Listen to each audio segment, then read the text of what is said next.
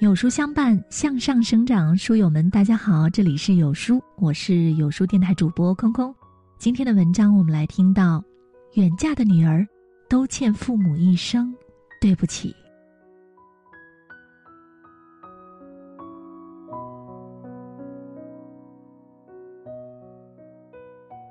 上周，老妈和我说，快过年了，打算给外公汇点钱，让他老人家买点年货。我问我老妈过年是否打算回去看一看外公，她说，来回一趟高铁票要将近两千，还不如把这钱寄给你外公，自己买点好吃的比较实在。听完不免心中感慨，已经十年没回娘家的她，难道真的一点都不想回去吗？不，微红的眼眶显然已经暴露她难言的心事。三十年前，老妈不顾父母的反对，一意孤行的离开家，跟我爸从四川辗转一路来到福建的一个偏远小山村。结婚三十年，他们一共只回去过三次。第一次是在我三岁的时候，他和老爸一起带我回去拜见各路亲戚。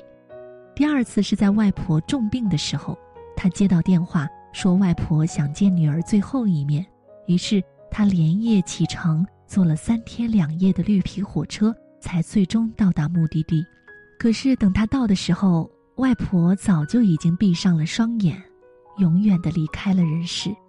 第三次，便是二零一零年，我考上大学，和老妈一起回去给外公过生日。如今转眼二零二零年，距离他上一次回乡已经满十年。这十年间，老妈从黑发。变成了白发，外公也垂垂老矣。可是人生还剩多少个十年？又有多少个十年呢？去年外公做了一个手术，住院大半个月。远在福建的老妈无法伺候床前。出院后，外公对老妈说：“日后等我去了，你这辈子就不用再回来了。”听来心如刀绞。没能见上外婆最后一面，是老妈一生中最深的遗憾。而对外公无法尽到的孝道，也将成为他心中永远的痛。年轻时总觉得爱情大过天，要追随自己的心意才能无悔余生。历经生活之后，才明白父母那份与子女相守的殷切，对于远嫁的女儿来说，回家的路成了最远的路。山高水长，我们既无法陪伴父母安享晚年。也不能做到常回家看看，只能默默的在心里念一句：“对不起，您陪我长大，我却不能陪您变老。”记得看过一个催泪的公益短片，叫《老爸的谎言》。短片中，远方的女儿打来电话，爸爸笑着说：“自己和老朋友出去玩去了，还一起拍节目呢，挺忙的。”面对女儿的关心和追问。爸爸一再表示让女儿放心，没问题。我呀，吃得饱，睡得香，一点都不闷。你妈妈不在，她出去跳舞了。可是镜头一转，是爸爸落寞的背影。女儿不知道的是，忙着拍节目的爸爸正站在空旷的医院走廊里黯然神伤，而那个去跳舞的妈妈，实际上正在住院治疗。父母口中的“我没事儿”，其实是最大的谎言。在子女面前，他们永远最懂事儿。远嫁的我们，永远也不会知道，父母为了让你放心，承受了多大的孤独和苦楚。我们听到的、看到的，关于父母的一切，只是他们愿意让我们看到的样子。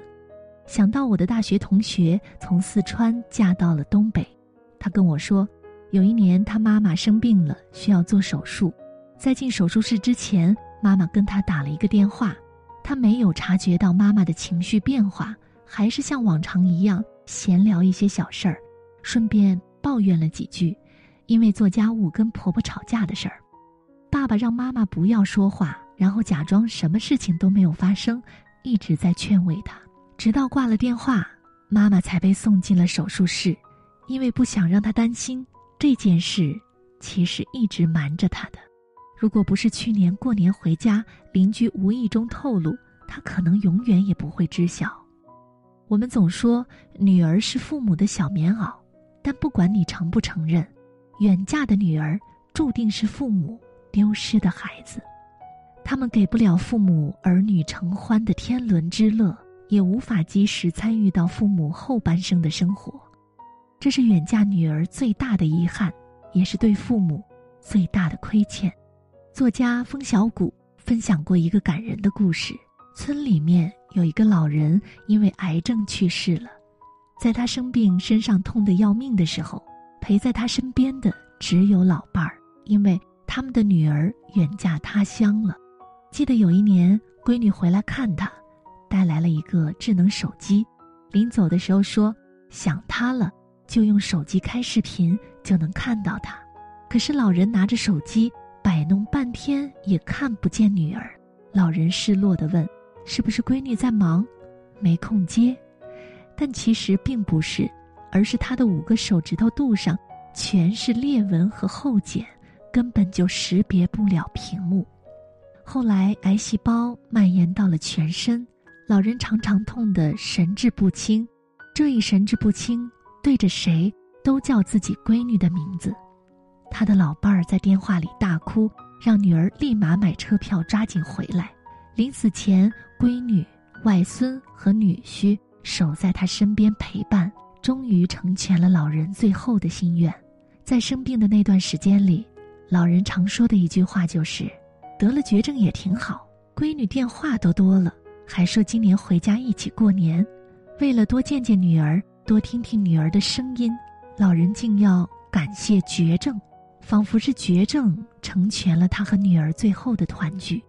对于父母而言，远嫁的女儿就好像一个丢失的孩子，想见见不到，想摸摸不着。即便是偶尔听一听远方的声音，却也像是一个讨糖吃的孩子一样，假装不在意。偶尔唠唠嗑，想见便能见，一个电话就出现。吃饭、逛街、晒太阳。那些一桩桩、一件件看似寻常又普通的一饭一书的小事儿，其实恰恰构成了父母后半生绵延不绝的小欢喜。而这些寻常的幸福，对于远嫁的女儿和他们的父母来说，都是一种奢望。父母时刻牵挂，女儿时常愧疚，即便婚姻幸福，却也总有遗憾。远嫁。赌上的是父母和女儿双份的幸福和未来。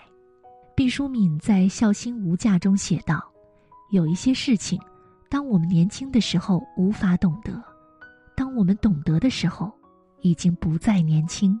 远嫁之前，天真的认为交通发达的天涯若比邻，信誓旦旦地说回家的路再远，一张车票就能解决。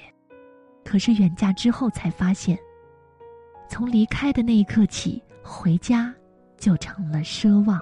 孩子出生前，担心孕妇舟车劳顿，身体吃不消；孩子出生之后，顾及孩子还小，来来去去水土不服；孩子长大些，又因学业不能耽误，工作无法请假等等。于是，日复一日，年复一年，等着等着，一晃就是好几年。等到父母白了头，也未能再见上闺女几面。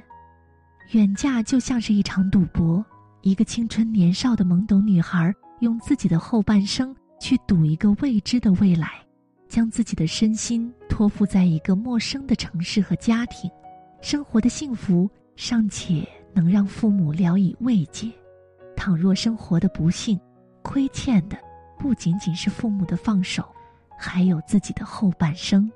正如一位网友说的那样，哪怕老公再好，没有父母在身边，永远都感觉生命里还缺了点什么。